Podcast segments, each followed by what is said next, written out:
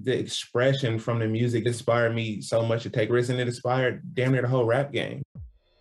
Hello again, I'm Adam Unze. You may know me as the host of The Opus, and now I'm bringing my own show, The Spark Parade, to the Consequence Podcast Network. I speak with artists and creatives about the cultural artifacts that spark their personal interest and creativity, whether it's music, books, movies, video games, or any other kind of art. I've never spoke about it in this amount of detail. I'm suddenly going, oh my God, I'm blowing my own mind here. Christ, it's, it's actually a giant part of my life. By talking about the things we love, we share and discover insights into our personality and the things that drive us. It's just magic, really. I mean, frustrating and it makes some people angry, but I don't think anyone's ever done anything like it. I speak with people like Conor Oberst, Phoenix's Thomas Mars, Chris Gethard, Helen Hong, Adrian Young, and more, so their sparks of inspiration can start a fire in you. I'm grateful for those who continue to put our history and who we are as a people in the forefront and make you see it. Find the Spark Parade wherever you get your podcasts.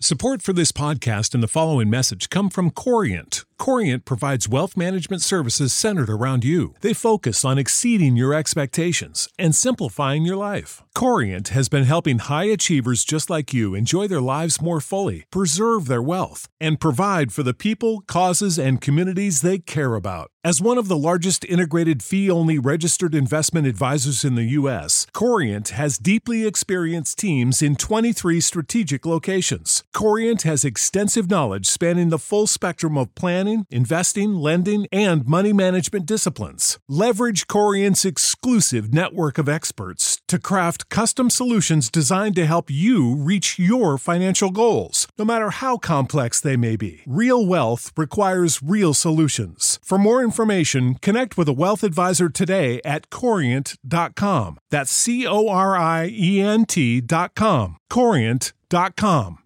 This episode is brought to you by Vibes High Fidelity Earplugs. As drummers, we all know that our instrument is loud, and even just playing the drum set for a few minutes with no hearing protection can cause irreversible damage to your hearing. Now, here's the thing foam earplugs, they're cheap, they're easy to find but they don't really give you the right sound. They're not meant for audio. They muffle everything to make it sound dead, and that's usually why we end up taking out the earplugs and just playing with no hearing protection and causing damage. Now, the vibes are designed especially for music listening and performing, so it, it doesn't block or muffle the sound. It just reduces everything to a safer level, keeps the frequency uh, spectrum pretty even. It reduces the volume by 22 decibels. Um, so go check out, if you go to discovervibes.com, they are giving you podcast listeners a special discount of 15% off plus free shipping in the US if you use the promo code MODERN. Again, go to discovervibes.com, enter the code MODERN and get 15% off your order. So just go do it. Get yourself a nice pair of Vibes high fidelity earplugs. I have them next to my kit when I'm practicing. I always plug them in if I'm not wearing my in ears or my headphones. They still sound natural, but I'm not having any lingering effects. So discovervibes.com, use the promo code MODERN, get yourself a 15% discount plus free shipping in the US. Let's get the show rolling.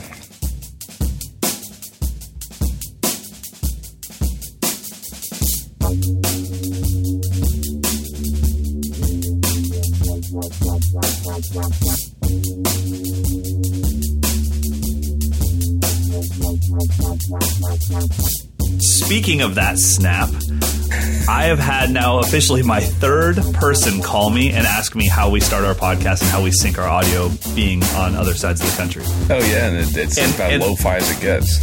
yeah, and they get literally like they're like, okay, so but you play a beat. How do you match the beat up? I say, no, no, no. The beat is just so to even out the spacing when I say one, two, three, four, so that we don't rush or drag, and he can line up the. It's it's it's just so hilarious that it's like no one's really figured out how to crack this code yet. So we're all just. I mean, when was that, taping that everything together? Thing invented in film. I mean, exactly. They they knew about this back in the day. Yeah. in the silent movie days. My goodness. How are you doing, bud? I'm doing good. I'm doing quite good. It's been, um, I like there's been all kinds of commotion in a good way happening, which I don't even know where to begin. I'm like overwhelmed. There's like new gear here. I've got a brand new drum dial tune. Did you see that at NAMM? No. It's another take on the, you know, a big old one single crank that tunes the entire drum. Okay. So I'm going to be giving that a, over the weekend, a real kind of hefty test to see how it does. Pretty cool. What else, man? There's so much stuff. I got uh, some solid. Clearly, you just gave up being clean and proper because you look like a dang lumberjack. you got your red flannel, your Give hat, scruffy as all hell. I taught a- No, you look like a man. I taught until 10 o'clock in Philly last night. I didn't You quite look- get up as early as I no, should. it's awesome. I feel like you could just walk in here right now and it'd be like, is that is that birch? What is that smell? Like, oh, it's Dawson. He's been rubbing shells all, he's been rubbing plied shells all over his face. Oh, love it. Good stuff. Oh, good, man. Good stuff. So you're teaching. Le- No, I, I was in Philly, so I teach a, a writing class every other week in Philadelphia, and that's like two hours away from my house. Okay. So when it gets to be 10 o'clock and I'm just leaving Philadelphia, I know the next morning is going to be a little rough. and Right. Hence the rugged version. Rugged look. I love it. I love it. Who's our intro beat? That's Jason Reeve. Jason Reeve uh, over in the UK. He Sounded is fantastic. all the key sounds. He played them using GarageBand's stock synths. I mean, GarageBand, I think, is maybe the most underutilized piece of software out there. It can do so much. agree. I mean, there's so much cool stuff in there. So he's using an Alesis controller. Um, he's recorded acoustic drums on top. That's a 60s Ludwig 400 series snare, uh, 90s Pearl Masters custom 18 inch bass drum. He's got some 60s 15 inch Zildjian hi hats, which is my favorite era and size. Um, used two mics. He's got a uh, no three mics. A Rode Rode M5 pencil condensers, I guess is the overheads, and an sE Electronics condenser on the bass drum. Okay, so I mean, he could have gone with two and gotten Yeah. a similar sound since we are uh, going to take his. Yeah, we're going to mono his stuff out, but sounded fantastic. Uh, and speaking of those old drums, I don't know if you saw, but I got uh, a Starlight Sparkle, five and a half by fourteen, Gretsch, late 50, uh, early sixties, excuse me, round badge snare, but it is in pristine, like single owner condition. Uh, huge thanks to the people at Wooden Weather Drum Shop. Uh, by the way, no bro deals. I got on to their website, paid full price. Nice. Uh, explained it when I got home. She's like, wait a minute, how much did you pay for a drum that you're sponsored by? I'm like, no, I'm not sponsored by the vintage ones. I only get the new ones. All right, so how does this sound compared to the new ones? I mean, let's be honest. here. Fantastic. Okay, so I'm so excited about this because this is as good as it's going to get. Flawless bearing edges. The drum is in immaculate shape, original everything, except for obviously heads and snare wires. It sounds boxy. It sounds Hmm. mid-rangey, Mm-hmm. uh, and I cannot wait to film a video. If if my prototype snare actually makes it into production, I can't wait to film a video of that exact drum, me grooving on it, and then morph into my current drum, so you can hear. It's almost like turning the EQ on. All of a Yeah, sudden, there's highs def. and lows, and exactly. And so it sounds exactly what it should sound like. It sounds like the '60s. It'd be silly to be like, "Can you give me that drum, but make it sound just like now?" Yeah, it's gonna be a new drum. Did you say Um, it has the original wires too? no, I said everything except for the original Oh, wires okay. and original heads, um, which I would swap out anyways. Yeah. Um, so, but yeah, it's fantastic. And then I just, because of our podcast, got a text last night from Dana Bentley, who thinks he tracked down uh, that finish full kit in my sizes. Whoa, boy! The progressive jazz Starlight Sparkle. I think I might have messed up and mentioned that I was willing to pay whatever it took. Yeah, he's, he's like, I got a Yeah. finder's fee on this one, buddy. yeah, yeah. People are coming out of the woodwork for that. So, uh, so yeah, so it should be good. Uh, had a special night last night. We were able to give my guitarist Dino his dream pedal board, and uh, which is really What's just, he rocking currently? Like just stomp boxes? Yeah, like a, a delay stomp box and a reverb stomp box, and Okay. then he's just going direct into one of my Yamaha powered speakers. And Okay. so here's what happened. So Dino, fantastic guitar player. I've known him since he was a kid. Around, uh, he said the last piece of gear he bought was in 2004. So 15 years ago was the last time he bought something related to guitar, which was his current Gibson SG. It was like twenty five hundred dollars, and then right around that same time, he became the singer of his band that he's been in for a while, and he had two guitarists. So even though he still played guitar, he just was done with gear. They had all the gear; they were the ones updating their gear all the time, and he just focused on being a vocalist. And so when he got in this band, he just didn't really have any guitar gear anymore besides his guitars. And he is just a really humble. I mean, he is the definition of a hippie, and he is just a humble dude that doesn't really care about that crap at all. And uh, and because of being an age, he's much younger than me, an age where he grew up in the world of Pro Tools and laptops. He's never really cared about gear. he's like, I'm just going to plug directly into a you know Oh, into yeah. my laptop, and then I'm going to use all the plugins for my uh, processing. So, anyways, but he's always geeking out over our bass player's rig, which uh, Q plays through a Helix, uh, Line 6 Helix. So, anyways, long story short, our band account reached a thousand dollars, which was it's a three song EP for us. That was a big deal. That's great. You know, Yeah. Uh, it, you know, we, we were never counting on making any money from the same ways. But normally, in any band, when you have three broke musicians, you would go, okay, so we each get three hundred thirty three dollars and thirty three cents minus PayPal fee transfer. Well, it, we're adults, so it was like, look, man, we don't really need this personally. That's not going to make a huge difference to us. So I just talked to my bass player. I was like, what if we bought Dean his dream pedal board? One, it's going to add a lot of sound to our band. We're a three piece. He does need effects, uh, but he would never do it himself. So got on this site that's fairly addictive. I don't know if you've heard of it. It's called reverb.com. Holy I had, problems. I had to remove the app from my phone. No, you don't understand. I've got like four watches for sale. I'm selling all my cameras. That that that website's amazing. so, anyways, got on Reverb, found a brand new one. I wanted to make sure I got him a brand new one, or that we got him a new one, just in case, uh, in case he didn't like it, or for whatever reason he could return it. But the cool thing was we didn't pitch in. Q and I didn't pitch in. It was all from the people that downloaded the right way and paid for the Man on the Moon EP. So when he walked in, he had no idea what was going on. We filmed the whole thing. It's up on my Instagram story right now. But he walked in and there was his new pedal board in a brand new box with a sign that says "From the Man on the Moon fans, we That's love you, great. Dean." That's and so yeah, and he just freaked out. It was cool. I mean, you know, we started this band originally with the concept of let's do everything that we couldn't do in our other bands and everything that we should have done right in other bands. So Hmm. we don't fight, we don't argue, we try to be communicative, and we. It was like that's what I wish we would have done when I was 23 years old, but we were way too selfish to do something like that. yeah, yeah, exactly. That's So- super cool. So, So he yeah, put was- in his was really notice. cool. He's quitting the band, taking his Helix, and Exactly. he's That's, I almost out. wanted to be like, here's a no compete clause. You can't use this pedal board in any other project. You can only use it in our band. But no, I, I'm excited. So it'll be fun, and it'll be nice to actually. Now he'll be tracking the tones that we'll be playing live rather than creating this thing inside of a computer and then us trying to reverse engineer how are we ever going to pull that off live. So Yeah, pretty cool stuff. So did you Yeah, did you ever add an extra mic to your setup, or are you still doing the two? I haven't yet, just because we've spent the last week getting the studio painted, which has been quite the process. Uh, this may sound silly, but the whole thing started because our ceilings have always been this cream color, which has this yellow cast into my cameras from all the lights that I'm using. And I just needed somebody to come and spray our ceilings. And then it was like, well, since you're here, let's do all the trim in black. Let's do the doors in black. let's do these wall. So pretty much everything. If you've been to camp, anything that was gray in this place is now black. Uh, the ceilings are all white. Some of the walls have been repainted the proper white. So the whole place just got like a, a nice little makeover. Nice.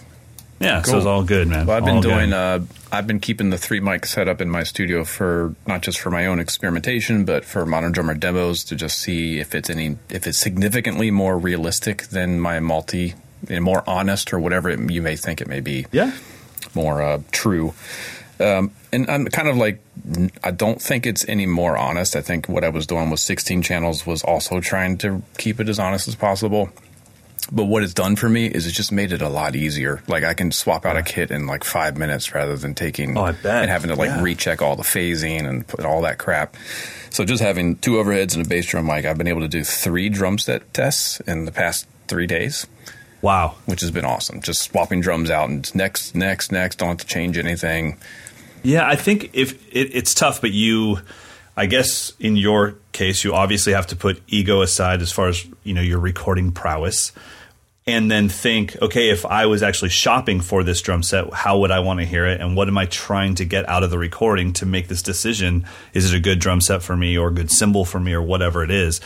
And I think, yeah, I mean, it, I, I look forward to hearing that setup from you so I can just see from since I'm more in the shopper's perspective and the customer's perspective Yeah. how I feel about it because I know that it was a game changing thing when when Memphis Drum Shop and MyCymbal.com went started doing all their demos and it was like there's no mics anywhere there's just an overhead Yeah. and they're just saying I I know that we could make it sound better but this is actually what this cymbal sounds like Yeah, I mean the room I think is really important at that point. Um, For sure. My room isn't. Is, my room's pretty dead. So it, if I just went super minimalist, it would just be kind of flat and bland sounding.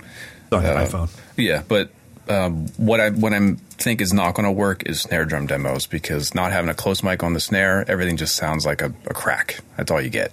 You don't Yeah, hear no, any I- of the I tone agree. whatsoever. So I'm hesitant to do any any official snare demos with this setup. But full kits, cymbals, it's so far it's been on the same level. I don't feel like I'm missing anything, and it's certainly made me more efficient. So if And where is your third mic? Are you just doing two overheads and kick? Yep, I've got a XY stereo pair over the top of the kit, um, and then a large diaphragm condenser, 12 inches and 12 and a half inches exactly in front of the bass drum, and that's it. Exactly. Yeah, Look exactly. And the overheads are 46 and a half inches over the snare drum. if anyone cares. so Dawson. So Dawson of you. I love it. I love it. All right, guys. Well, we've got a lot of stuff to dig into today. We're going to talk about plywood snare drums, which I'm really excited about because I've been digging into this myself. And through the process of creating a drum with Gretsch, which we don't know if it'll ever be sold or not, but uh, I've learned a lot about that. So I'm excited to share that with you guys and find out what Mike's found out on his own. Uh, we'll be checking out our featured artist, Mr. Phillip Fish Fisher from the band Fishbone. And in our gear review section, we'll check out an almond snare, which I'm pretty excited to talk about because I've I didn't even know that anyone had tried to make a drum out of almond.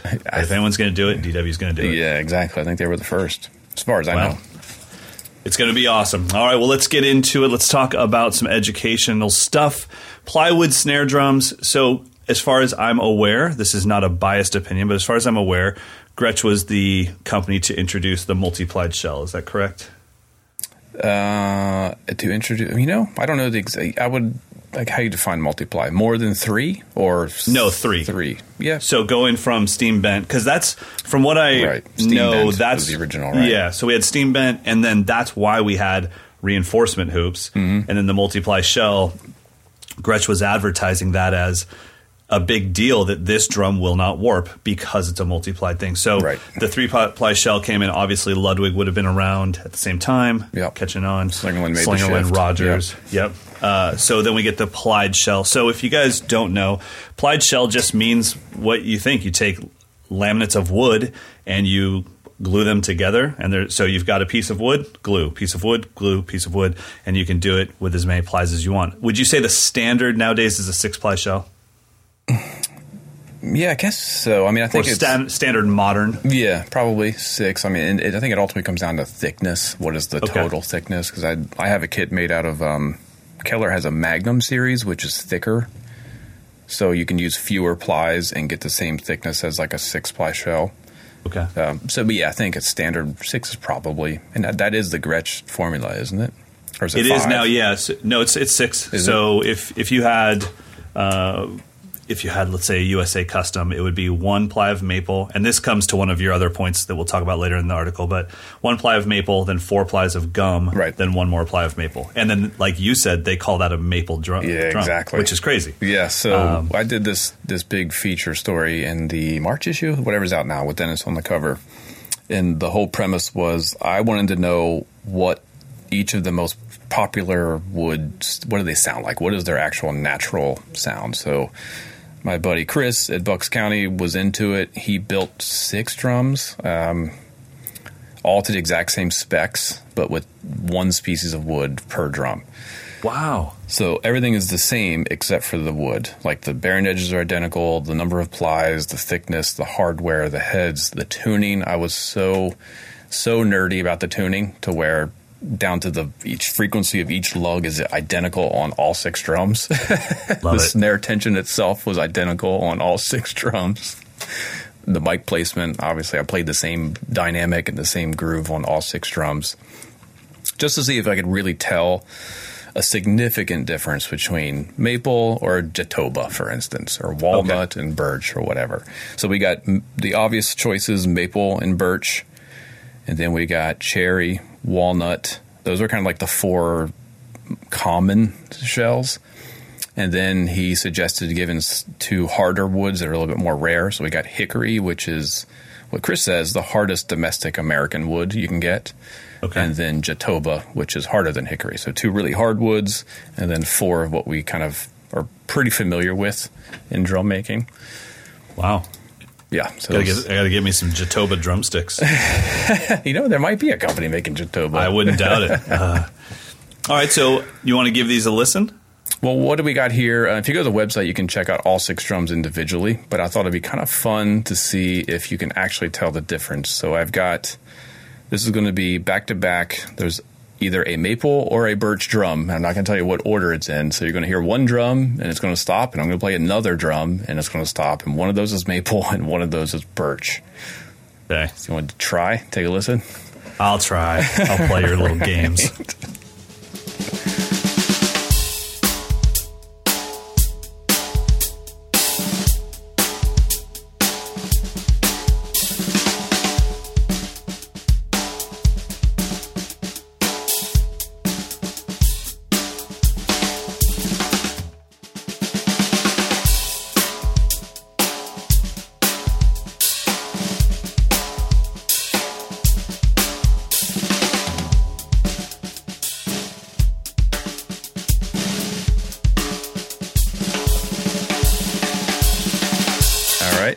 let's just mm-hmm. talk about what you're hearing first. Let me tell you the tuning.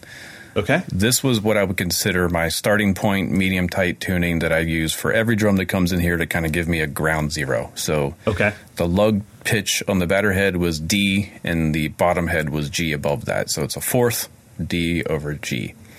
Okay. So it's medium tight. It's I would say it's higher than what I would probably ever use it outside of just having fun playing the drum. But that's kind of my Got ground it. zero. I can actually hear the most of the shell, but it's not so tight. You know, it's kind of that happy medium for me. Right. Well, the first thing I hear is that there's a reason why birch and maple are the two most popular drum woods, besides maybe affordability for the manufacturers. It, it's both of them gave a nice clear tone, and the overtones weren't squirrely at all. Um, it just sounded good and pure. And I know that if we weren't being this specific about it, I know that one piece of tape or half of a gel, and it's like, cool, we're in the studio, let's go. Yep, drum. And so, man, I gotta say, I'm, I'm playing the uh, Princess Bride game in my head. I'm like, would he put the name Maple first when he knows Maple isn't going to be first, or would he put Maple first knowing that I'm going? Ah. I personally think that the first drum was Maple and the second drum was Birch. Okay, what you- what were your clues? I felt that the second drum was just a little bit harsher to me. Like it, it um, and it wasn't quite. I mean, they were actually pretty similar. I was shocked Yeah. how similar they were, but I felt like the first drum had a little bit of a wider waveform to it, and the second drum was just a little bit sharper and would cut through. And that's always been my opinion of Birch. Like, all right, I'm in a rock band. I'm going to get a Birch wood snare drum. I'm looking And- for a uh, I'm looking for like a winner winner bell. Ding ding ding ding. Yeah. Woo! Sweet. Oh God, my entire website just got validated. I'm not playing round two. Oh Goodness gracious. So yeah. now here's what's interesting with these two drums. I started with these two because I was like, obviously these are the ones that everyone's going to go with first, and and uh, and for years we've been told they're drastically different. I was shocked how much how similar they were. So Yep. what I noticed in the room playing the drums, which is a totally different experience than how it translates to microphones. The maple drum was just broader. The sound just felt bigger and broader and kind of filled the room out more. But at the same time, it kind of felt vanilla and generic. Okay. The birch, it had a, it just felt like it had more smack and power and punch to it, but still felt like it it covered all the frequencies. Right. So as a player, the birch actually felt more fun and more exciting to play. Wow. Which is kind of contrasting what I've always thought. I always thought birch would be a little bit restricted and not, you know, just a one trick pony. But Sure. out of all six of these drums, if I was going to pick one to go like play a gig with, it probably would have been the birch. Well, you know what's funny is in the article that you wrote, you talk about how we as consumers also need to do a bit of research and due diligence on our own to find out birch isn't birch, maple isn't maple. Yeah. There are so Yeah. many different factors that come in. And I remember when I went from DW drums to Yamaha, what what whatever Yamaha's using for maple and birch is not what DW was using. Yeah, I was like these are drastically different drums, and so maple isn't just maple. So I think that if you have a bad experience with a wood, you need to make sure that you try some other drums in that same wood because there's so many factors. Uh, I mean, I think you mentioned in the article there's different species of mahogany. Yeah, yeah, mahogany's Right. a big one, and birch too. I mean, it's like a generic term for a lot of different species of woods, depending on where it's Gotcha. harvested. So yeah, birch, um, and also the birch drum is the one we're giving away. So make sure you go to moderndrummer.com and enter the, the giveaway for that drum. That drum you just heard, we're giving away. It sounded fantastic. I mean, both those drums, I, they both sounded fantastic. There was just a little bit of leftover Rage Against the Corn tones in me that, that was like that second drum is what I would need to cut Yeah. through the guitars. Yeah, Yep. exactly. Yeah, but I, it didn't. It wasn't louder, so that kind of was. Against Wow, kind really? of none of these Okay. drums were any louder than the other. I just felt like the birch had more more impact in a good way. Wow. Uh, well, it sounded fantastic. All right, so now we're going to get a little little saucy. Cherry versus walnut. Yeah, so let's define what we think cherry and walnut does first. Okay. Got any So-? Cherry to me, well, the only cherry drum I've ever owned is actually the Modern Drummer anniversary drum, Uh-huh. the 13. That's solid. That's a solid show. Yeah, and I always thought that cherry was super hard and not warm at all, and not response or um, not sensitive. I always thought it was just this like kind of tough hardwood. And it, the drum that I have, that I'm assuming Bruce made, Yep, Bruce is yeah is not that. It's it's fantastic. It has everything I love. So. Cherry then became once again talking about one drum can change your opinion. All of a sudden, I was like, I love cherry. Yeah. But walnut for me has always been the dead, thuddy, Hmm. just detune your whole kit. You got a walnut kit, and so I'm expecting the first one to sound brighter. Well, I'm expi- expecting one of them to sound brighter. I will call that cherry, and one of them to sound a little more dead and thuddy, and I will call that walnut. Okay, all right. Let's like let's.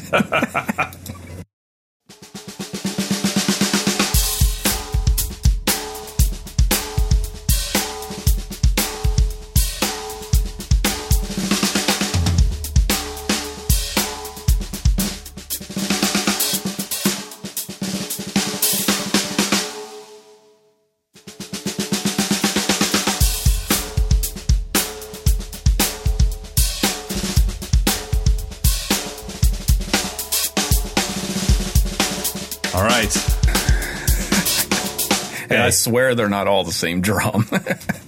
No, once again, I was kind of surprised. Uh, that time I did something different. So the first time we listened, I listened to the whole thing all the way through. This time I was just bouncing between 20 seconds in and one minute and 20 so I could really ABM right quick. I think the first one was cherry and I think the second one was walnut, only based off of what I said earlier about one of them is going to be brighter and one of them is going to be a little thuddier.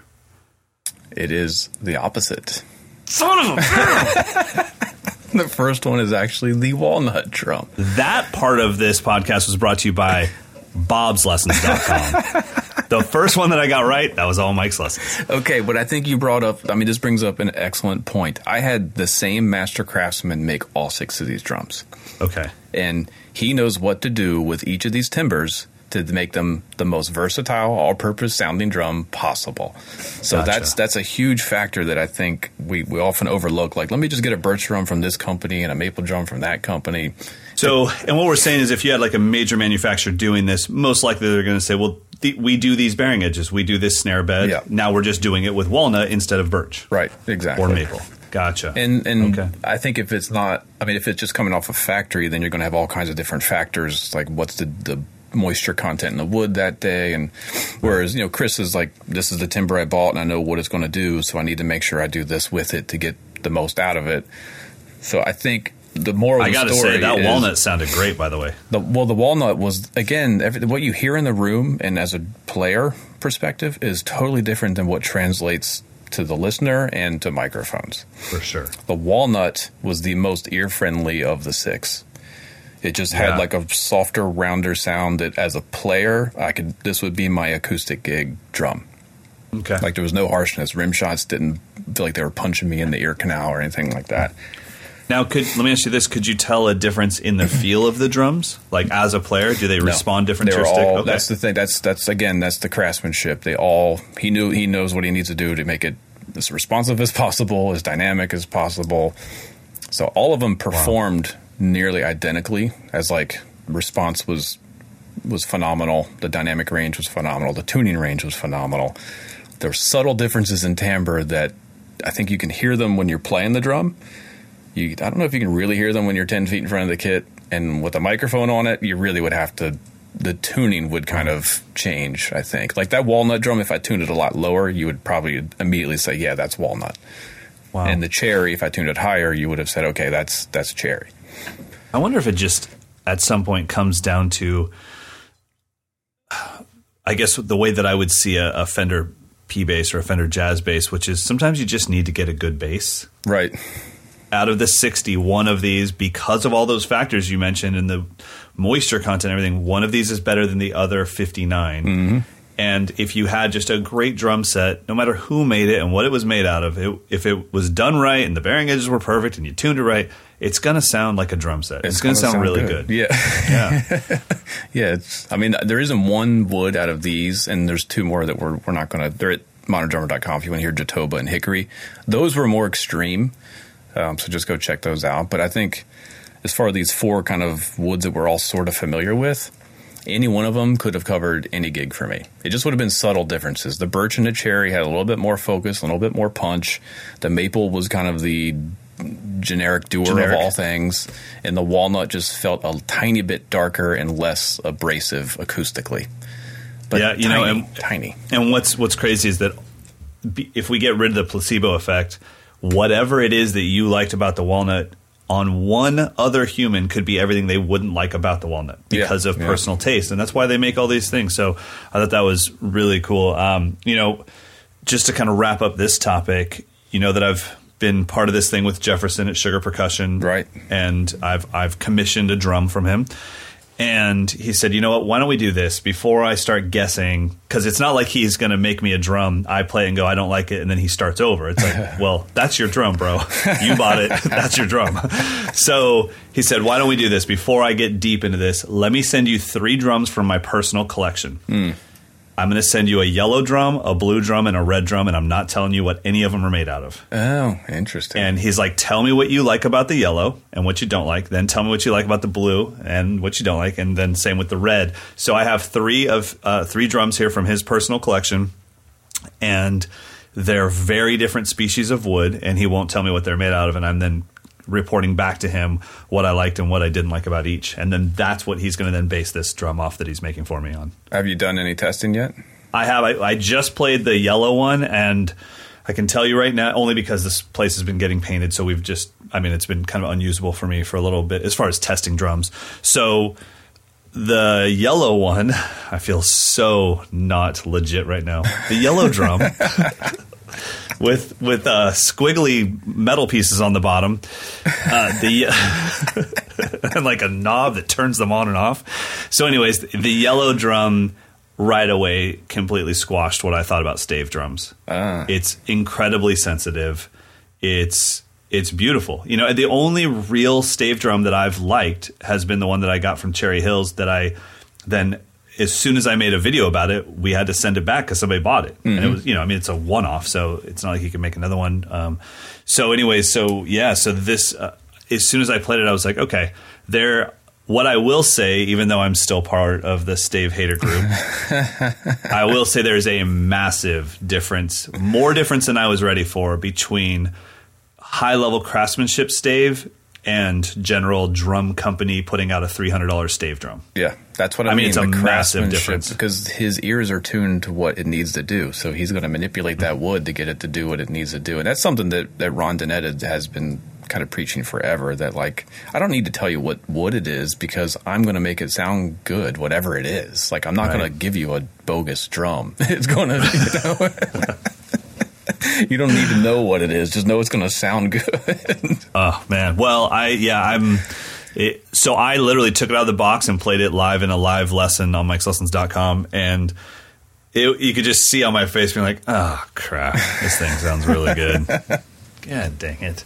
But I mean, obviously, the whole point of this is I want it to sound good. There, these drums have been around for a long time for a reason. I clearly I don't want at the end of all this to be like, "I was right, Stave sucks." Yeah. Like that's not my goal. My goal is why do I think that stave why do i have all these negative connotations to stave can you fix that for me jefferson and that's that's the whole point of this exercise and then in the end um, I will have a stave drum here for my students that they can find in my campers, so they can have a great example of yeah, this is what a stave can be. Interesting. You know, I think the theory is maybe I'm wrong, but the reason plywood became so standard is because in in the past, solid like steam bent drums, if they got wet, they would just open up, and you'd have like a go back to plank form. Yeah. and stave drums over time would shrink and then basically crack and explode. Okay. So I think the whole selling point with plywood was your drum's not going to explode or or open up on you. Yeah, that's. I mean, like I said, in uh, I, I don't remember what ad it was, but I was listening to my pick of the week last uh, this week, my last week's pick of the week, which was the Drum History podcast, and um, and he did a history of Gretsch, and they were saying that it was like in the 1930s there was an ad campaign, and the whole campaign was our drums won't warp, which means the only reason to explain that is because everyone else's drums were warping. Yeah, exactly. Like right now, if somebody said that, I'd be like, okay. Uh, I haven't really had any problems with my Tama Silverstar lately. it's not a real big selling point anymore. but at the time, it must have been a massive selling point because of stave and and solid shell. So, That's all cool. right. Well, hopefully you guys learned something from that. It is time now to get to our featured artist, and our featured artist this week is somebody that has been a mainstay in the drum community for a very long time, and that is Mr. Philip Fish Fisher from the band Fishbone.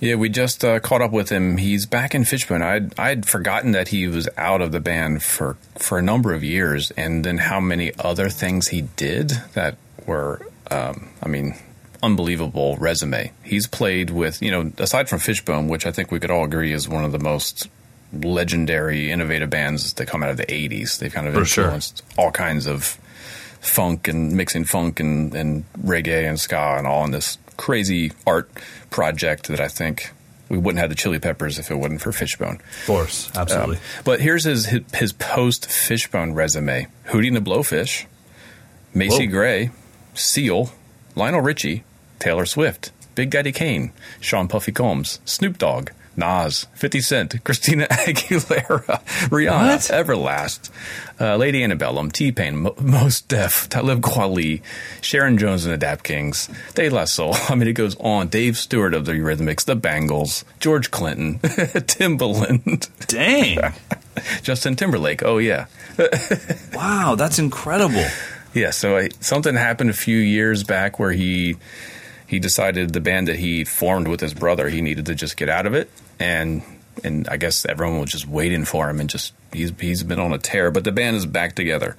So if you're if you're a Fishbone fan, I think now's the time to go see them because it's it's the original dudes. They're back, you know, where they were when I first heard them, which is the late '80s. Um, what was the album that I heard? Give a what was the one about? Give a monkey a brain or what? What is it called?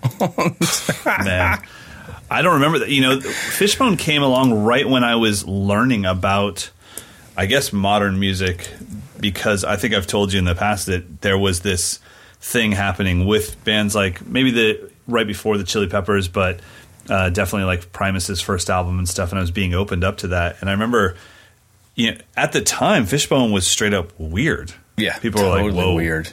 Okay, So and it was weird. almost like cool to be into it, but uh, Fishbone was one of those bands where if you didn't get to the party early, you felt like you were not cool enough. So then you had to hate for no reason. you had to be like, "Yeah, I'm really not into that." And it's like, "Are you sure? Have you ever listened to it?" No, I haven't listened to it, but I'm really not into it. It's like, well, ha- okay.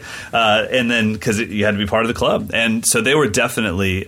I can tell you this from growing up in the scene that I grew up in, where we had the Deftones and lots of other bands that were getting record deals at the same time.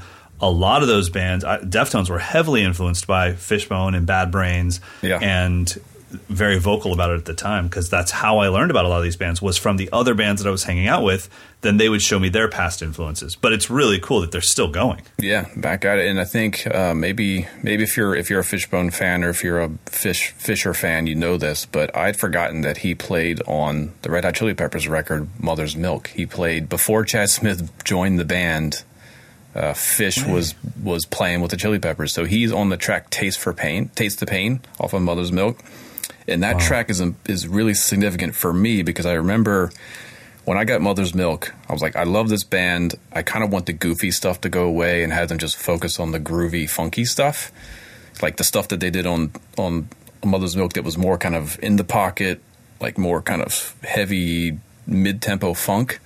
Yeah. That's what I wanted them to do. And then the next record, Blood Sugar Sex Magik, was a whole record of that stuff. They kind of abandoned the goofy, spastic punk funk stuff.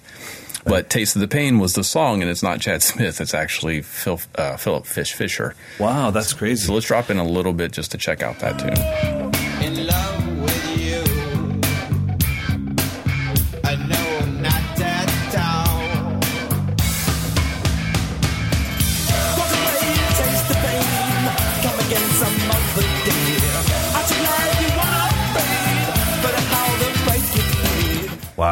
That track is so classic.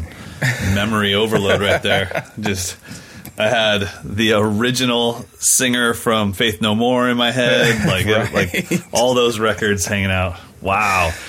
Yeah, I mean that That's really defined cool. it for me. That that song and a couple others on that album became like that's what I want music to sound like. That's what I want to play. And I had no idea until years later that it was actually Fish that was the drummer. I thought it was Chad Smith all along. Can you imagine if somebody in their 30s was doing or late 20s was doing what Fish has done in his career, how much it'd be in our face? Right? Just so you know, tracking again, making platinum albums. Take that Yeah. Instagram story like Touring with Justin Timberlake. yeah no but instead deal. he's just doing it behind the scenes just doing it doing it and that's that always kind of reminds me about meeting Todd Sucherman for the first time and and me just being blown away by his resume Mm-hmm. and being like where have you been and he's like uh working working. Yeah. do you want me to post about it? I don't care about that stuff. And it's like, oh yeah, that's what a true professional does. Oh, Just works. So really cool stuff. Everyone check out Fishbones, uh, Philip Fish Fisher for more. And so do they have a new album out? They were touring. Um, I don't know. That tour might be over, but they were doing like the the entire. Um, gosh, I just closed the story. They were doing the entire um, Chim Chim's Badass Revenge record. Like that was their show. They were touring it. That's so cool. Yeah, which is cool twenty three year old twenty three year old record. You want Wow. to feel old? Think about that. I really don't. I'm gonna move. I'm gonna move right into this week's sponsor, Vibes Earplugs. All right, this week is brought to you by Vibes Earplugs. We have a special discount for you guys if you're interested in buying some uh, really nice quality earplugs. So, Vibes, they make, um, I've got a pair here. They're really discreet. I use these all the time. I'm kind of an earplug geek, which I didn't realize until recently. I've got like so many different, I'm trying them all. So, these are really discreet. You can't see it, but I can see it. It's a little white, maybe like a Q-tip sized piece with Yeah. a, with a clear handle that you know keeps it from dipping into your brain. Anyway. Very important. So these, um, I have these in my kit whenever I just want to go play drums and don't want to turn on my headphones and all that stuff. These are one of the best options I've found that just keep the the volume at a point where it doesn't hurt you but doesn't destroy the quality of the sound. Okay, so you feel like you're connected to the kit musically when you have those in. Totally. The, I don't notice any significant sonic difference other than it gets rid of the harsh mid-range stuff that I don't like anyway. It's Right. stuff you would EQ out if you could. That you would EQ out. Oh, that's great. So it just brings down the volume. So these, um, what is the code? So you can, if you go to discovervibes.com, that link will be in the show notes, but it's discover, D I S C O V E R, vibes, V I B E S dot com, and you use the promo code MODERN, you can get a 15% discount on a pair of these, and it'll be free shipping for anyone who's in the US. So I would definitely take advantage of that. It reduces the volume by 22 decibels, which is plenty of reduction to where you're never going to damage your ear, your hearing, but it's not so much that it makes you feel like you're underwater. So That's fantastic. Definitely man. check and they're, them I mean, they're only twenty four dollars without the discount code. So Yeah, I think- definitely worth getting. go get a pair, support them. They're doing good things, and we thank them for supporting the show. Um, these these would be the ones that I would just take with me everywhere. They come with a little tiny little case, so it's easy to just kind of throw in your pocket. You know, they go to gigs with me, they go to shows, but there's always a pair right next to the kit. Um, I definitely, if you're not practicing with earplugs, um, start get yourself some vibes. Agreed. Agreed. So the discount Awesome. code is modern. Go to discovervibes.com, 15% off plus free shipping. Do it. Thanks, Vibes. All right, let's get into the candy. It is time for an extremely limited drum. Uh, from what I was reading, they've only made 50 of these. Well, I guess 51 because you had a prototype and then they Yeah. made 50 for sale. And this is uh, the. Oh wow! The wood is from California's T&P Farms. This is an almond drum from. DW. So an almond tree doesn't get very big. So they had to harvest. I mean, it'd be. I guess they had to be very careful with how they harvested this Ah. wood. It's not like you can just cut a huge piece down and just plank it out. They had to be real kind of strategic with it. Um, it's gorgeous. Uh, it looks like almond, like just the the striations in the in the wood. It's really really gorgeous. Yeah, I mean, the cool thing about it, just on a visual level and uh, color aside, is I don't recognize the pattern of the wood. Generally, I can say, "Oh, I know what that is. That's waterfall bubinga. That's maple. That's almond or uh, walnut." I don't recognize this, and uh, so that in itself makes it cool for any drum collector for sure. In typical DW fashion, the finish is is it's like a subtle kind of burst, so you can't really tell that it's actually. It just looks like a natural wood with some bright spots and some dark spots. It's really pretty. I'm just looking at the thumbnail of your video, not even the picture, but the thumbnail of your video, and it looks like you were taking this to an auto show and Right. you stopped by and got it glossed. Like it is so insanely gorgeous. Yeah, and I definitely don't wipe down anything before I demo it. Okay, so what was the size of the drum they sent you? That's a good question. What was it? I think six and a half by fourteen. Six and a half by fourteen. I'll just tell you what it is 'cause I'm Forty-five degree bearing edges. It's a twelve ply shell. So again, this goes back to does the ply The count matter or is it the thickness? Yeah. Um, my guess, I don't remember, was because it's they had to cut the laminates pretty thin. They had to use more of them to get the the shell wall the thickness that they wanted it to be. And as far as you could tell, each ply is a it's a full ply, right? So I mean, I'm trying to think of. I'm looking in my mind at an almond tree, Yeah, thinking like pretty how, small. th- Yeah, Yes, I mean I don't know what these partic- this particular farm. it- It's the T and P Farms. Oh yeah, no, they're known for having thick ass almond trees. Everybody knows about the T and P almond tree trunks. Those things are oh, huge, It's like an oak tree. Let's listen to this thing, shall we? Before I get off the rails.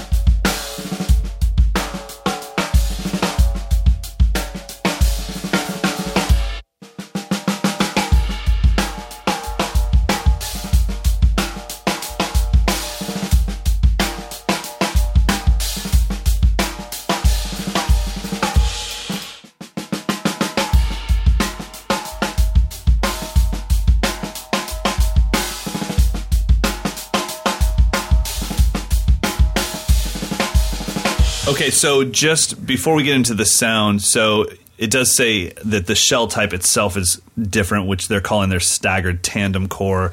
The interior plies are formed from small rectangles of the wood that are stacked vertically and offset horizontally to create a strong, stable core. And then the inner and outer ply are one single piece. Yeah, so it's almost like a quasi stave style with the inner plies. Yeah, very cool. So, since I'm assuming this is the first almond drum you've ever played, were there any characteristics that made it stand out from the other wood drums that we even talked about in this episode? Yeah, it's kind of unfortunate we just spent 20 minutes talking about how you can't really tell. This is a very different sounding drum for It sure. is, but you know what? It's it it's distinctly DW. So I think Yeah. just like those six Bucks County drums are distinctly Bucks County, if you really if I wanted to AB it against other companies, this was consistent with what I've heard from DW snare drums. It it had a certain um, punchiness, like right out of the box, that I don't necessarily get from every drum that crosses my way. Um, I think the heavier hoops that they're using kind of does something to it, makes it a little bit punchier. Gotcha. Um, this True. drum wanted to be tuned higher. For whatever reason, I felt like Hmm. this particular wood did its best when it was tuned medium, at least medium and higher. Nice.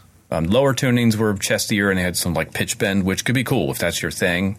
Um, I think unless you're recording, I think um, for everyday purpose, the medium and high just kind of tightened all that overtone up a little bit.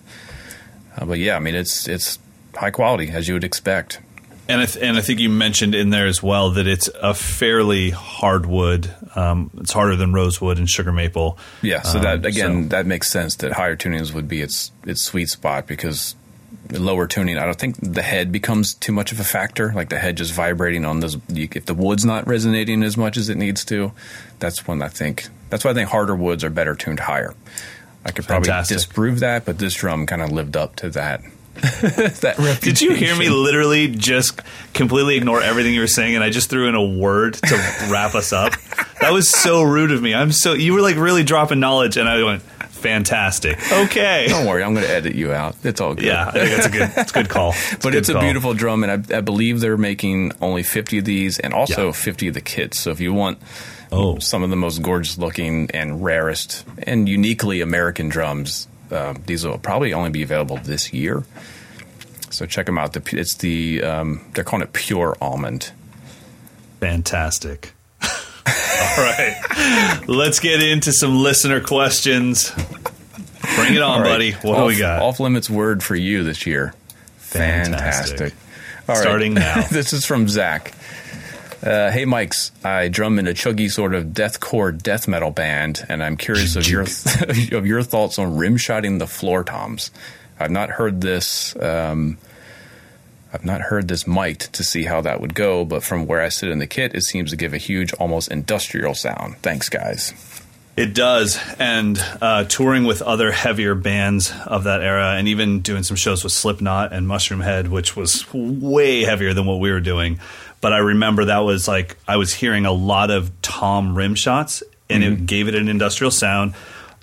You know, you feel like you need to be louder when you're playing these massive shows, but in all reality, you don't because you have a front of house guy that has a fader mm-hmm. that says rack tom, and he can just push that higher. But you feel that you need to be, and you start hitting harder. And I mean, it's just the style of the music. So I would say this: know that a rim shot on your floor tom or your rack tom is an option. It's a sonic option. If you think it adds to the sound you're going for, do it. If you're just doing it to do it, don't do that. I think generally I would want a pure sound. You compress a tom a little bit, and you're going to get all the smack you'll ever need out of front of house. Uh, I mean, mic'd toms in any situation sound amazing through a, a giant PA once they throw a little bit of compression on them, anyways. But it does give it an industrial sound, and I've I've witnessed it firsthand. Uh, I don't. I like it personally more on jazz kits than I like it on rock kits. Yeah, that was that was my first thought. Was I mean that is that's definitely a very common part of the palette when you're playing jazz and Latin music and, and that kind Right. of sound. It's a timbale effect. Yeah, I enjoy I enjoy those tones and I use them to my advantage. I would just I think it comes down with rim shots. Tom's snare doesn't matter. Rim shots just have to be an option, not a habit. I don't like when people can't stop doing them. I like when they say, "No, I'm doing this on purpose because it needs to happen right now." Fantastic. Yeah, and I think we both would agree that Mike Bordin is one of the most badass drummers to ever walk the earth, and he Right. rim shots everything. So, He rim shots his hi hats somehow. It's incredible. Rim shots a shaker. All right, next question. he really rim shots the China cymbal. yeah, he does. Okay, this is from Glenn. Uh, I'm a bit confused. In one recent episode, you guys went on about the values of custom molds for complete isolation, and then in the very next episode, you told the story about the value of hearing yourself while playing, um, in context of not knowing how loud you play, paired with, I guess, using headphones. Absolutely. So yeah. to be clear, I wear good Earasers at all shows. That's a earplug company Yep. um, where I'm being entertained, so going to just watch music. I also wear Shure 215s with the yellow foam tips as my in ear monitor when playing and on airplanes when I'm traveling. However, I just did a custom ear impression to have um, some future molds made to replace the 215s. Okay, so to wrap it up, he uses Earasers when he goes to shows, so he, has those for hearing protection. He wears Shure 215s with the yellow tips as his in ear monitors. Um, he just got custom impressions made, but he's a little hesitant because he doesn't want to drop 500 plus dollars on custom molds without justification when the $100 215s seem to be doing just fine. Okay. The hundred dollar two fifteens are not doing just fine. You just think they are because you don't have something to A B them against. I Yeah. used those for eight years on tour, and they were a dream come true for a kid that listened to like speakers next to his drum set growing up. And I was like, I can hear everything. This is amazing. Then I got custom molded in ears, and I was like, oh my god, Yeah. uh, the angels are inside my head. It is so good. What I was talking about as far as getting rid of that is I, I don't want to practice drums 100% of the time when I'm not playing with a band with completely uh, detaching myself from the instrument. When I'm playing with a band, it's a totally different thing. When I'm playing a live show, it's a totally different thing because I need to hear the band. That you know, when I'm in a rehearsal, we point our they point their speakers at me. When we go to a show, they point their speakers away from me. I can't hear anything. So I would definitely use these, and custom molded in ears would make your gigs so much more enjoyable. I promise you that. But when you're practicing drums six, seven hours a day, always with custom molded in ears, you can get a little detached from the drum set. Yeah, you start you just start overplaying. I mean, I, I hear Absolutely. it. I hear it with a lot of like online quote unquote drum videos that I see where there's guys and girls are smashing the cymbals because they've never actually listened to their kit acoustically. They always have headphones or in ears in, so they just are crushing the cymbals. But if you go to your local pub and try to play a cover band gig like that, I mean, even the the the bus boy is going to be like, "Gosh, man, lay off the freaking splash cymbal for once." I would love, I would love for a busboy to say that. Gosh, man, lay off that eight inch Zildjian K. what that Like, thing what? do to you, man? you're on, you're in, bro. Uh, yeah, so I, I totally agree. I think that it's what I've been asking my students to do is make sure they carve out 10 to 15 minutes at the end of every practice session to ditch the hearing protection so they can hear what the rest of the world would be hearing. Because sometimes they are genuinely shocked, like, oh my God, this snare is really loud. It's like, nope.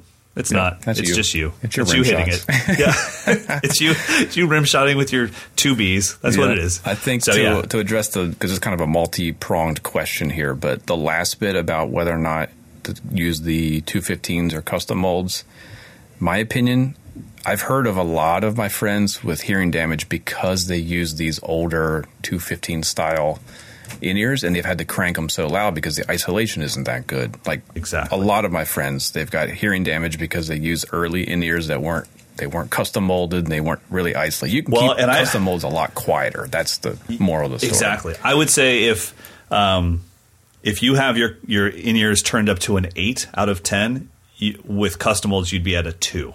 Yeah. and you would hear everything great. The other thing is, and I don't know if you had this when you used them, but I was constantly shoving those old school ones deeper into my ear Yeah. throughout the whole gig. Yeah. And then you get a little sweaty and they start slipping out. And I'm, that can't be good for my ear canals. I'm just pushing as hard as possible Yep. just to hear things. So yeah, and especially if you're if you're playing with a band, it's one thing. If you're running a click track and you're freaking out that your in ear might slip out, mm. oh, then Oh gosh, oof. that happened to me just- where the, the wire came detached and I was only wearing Oh. one ear.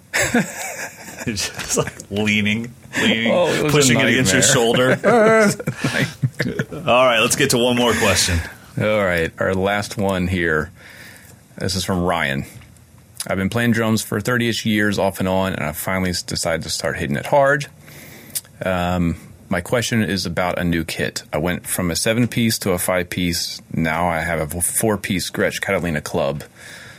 And I went from a 22, 10, 12, 16 to the 12, 14, 20 configuration.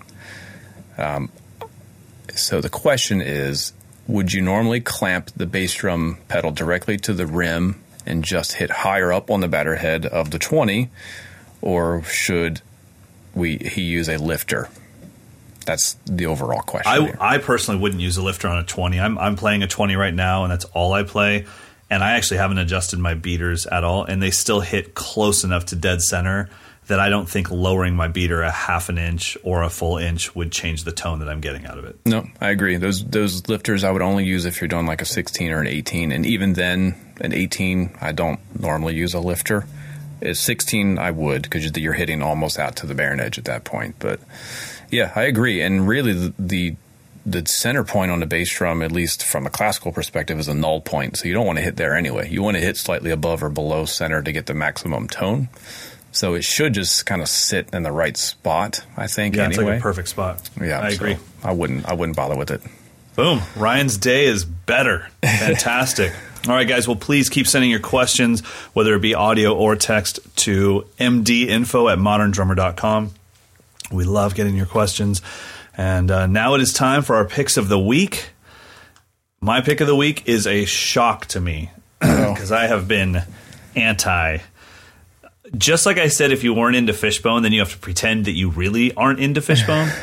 That's how I feel about anything that makes sound on your drum set other than drums and cymbals. So Okay. when people started slapping, you know, cow hooves and everything, and you and freaking Carter and all your little jingle jangles. I, it's kind of like since I didn't get in on it early, I have to rebel and be like, whatever, Yeah. just play your drums, you fools.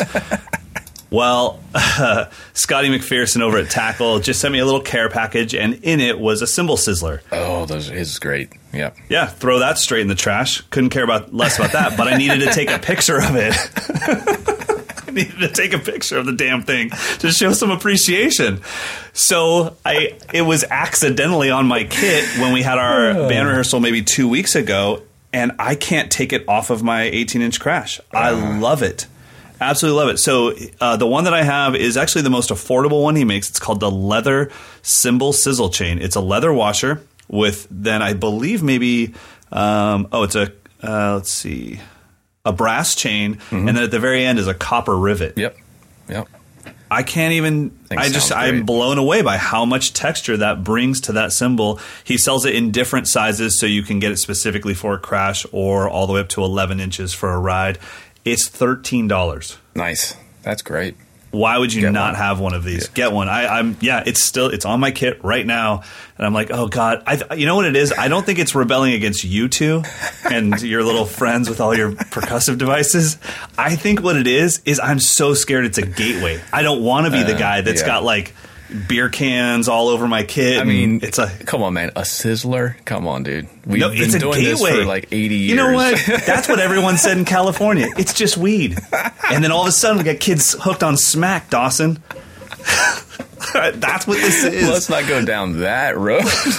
Shan't we? Like the misinformation campaign against marijuana. All right. All right.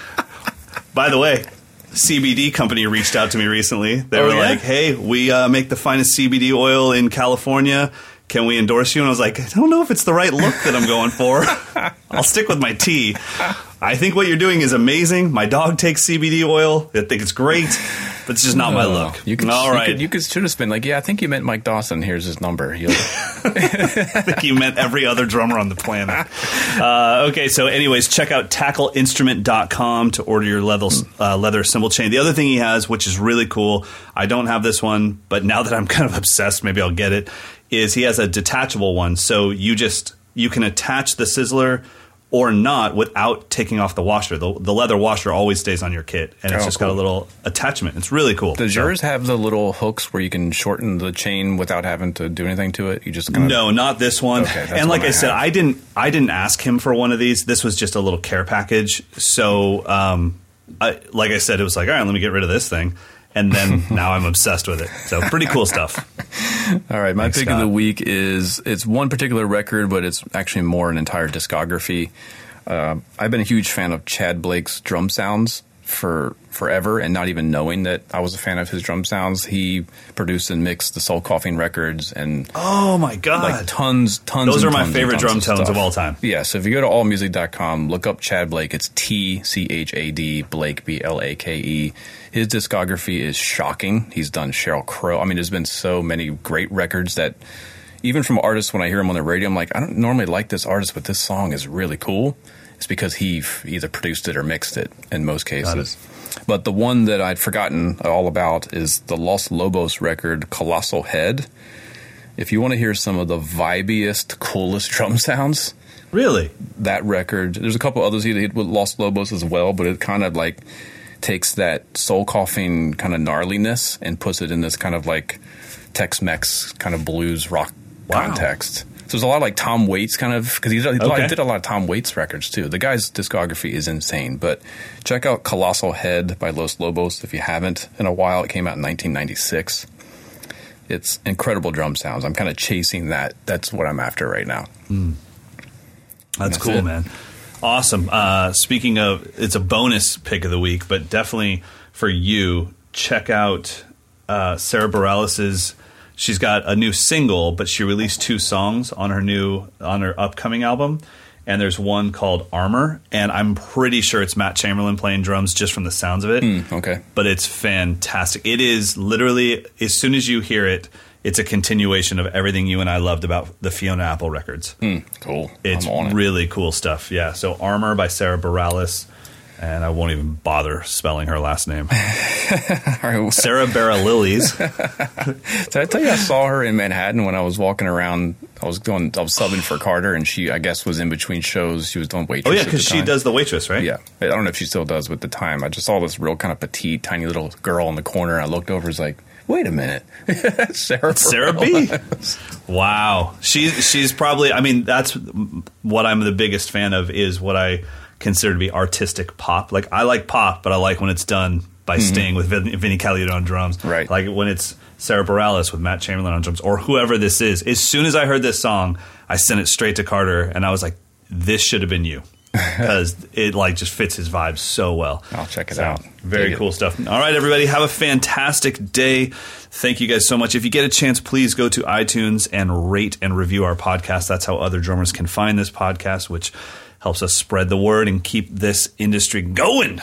All right, Dude. so our outro beat is really interesting. This is by Er- this was sent in by Ernie, but this is a video audio from a video of his master teacher. I'm not going to pronounce her name correctly, but I'm going to try. Aga Mayo Butocan.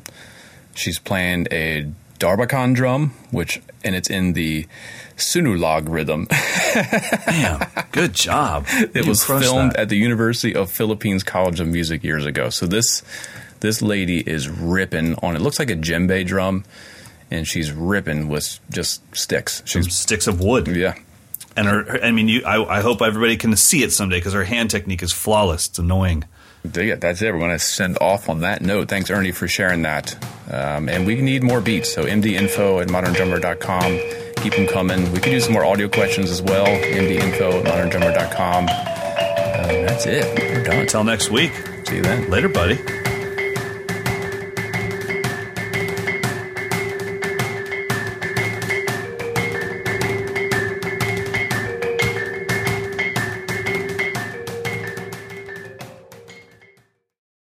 The ones who work hard to ensure their crew can always go the extra mile, and the ones who get in early so everyone can go home on time, there's Grainger, offering professional grade supplies backed by product experts so you can quickly and easily find what you need.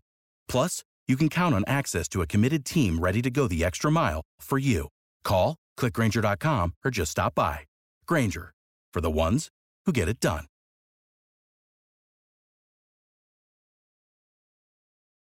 When you need mealtime inspiration, it's worth shopping Kroger, where you'll find over 30,000 mouthwatering choices that excite your inner foodie. And no matter what tasty choice you make, you'll enjoy our everyday low prices, plus extra ways to save, like digital coupons worth over $600 each week. You can also save up to $1 off per gallon at the pump with fuel points. More savings and more inspiring flavors make shopping Kroger worth it every time. Kroger, fresh for everyone. Fuel restrictions apply.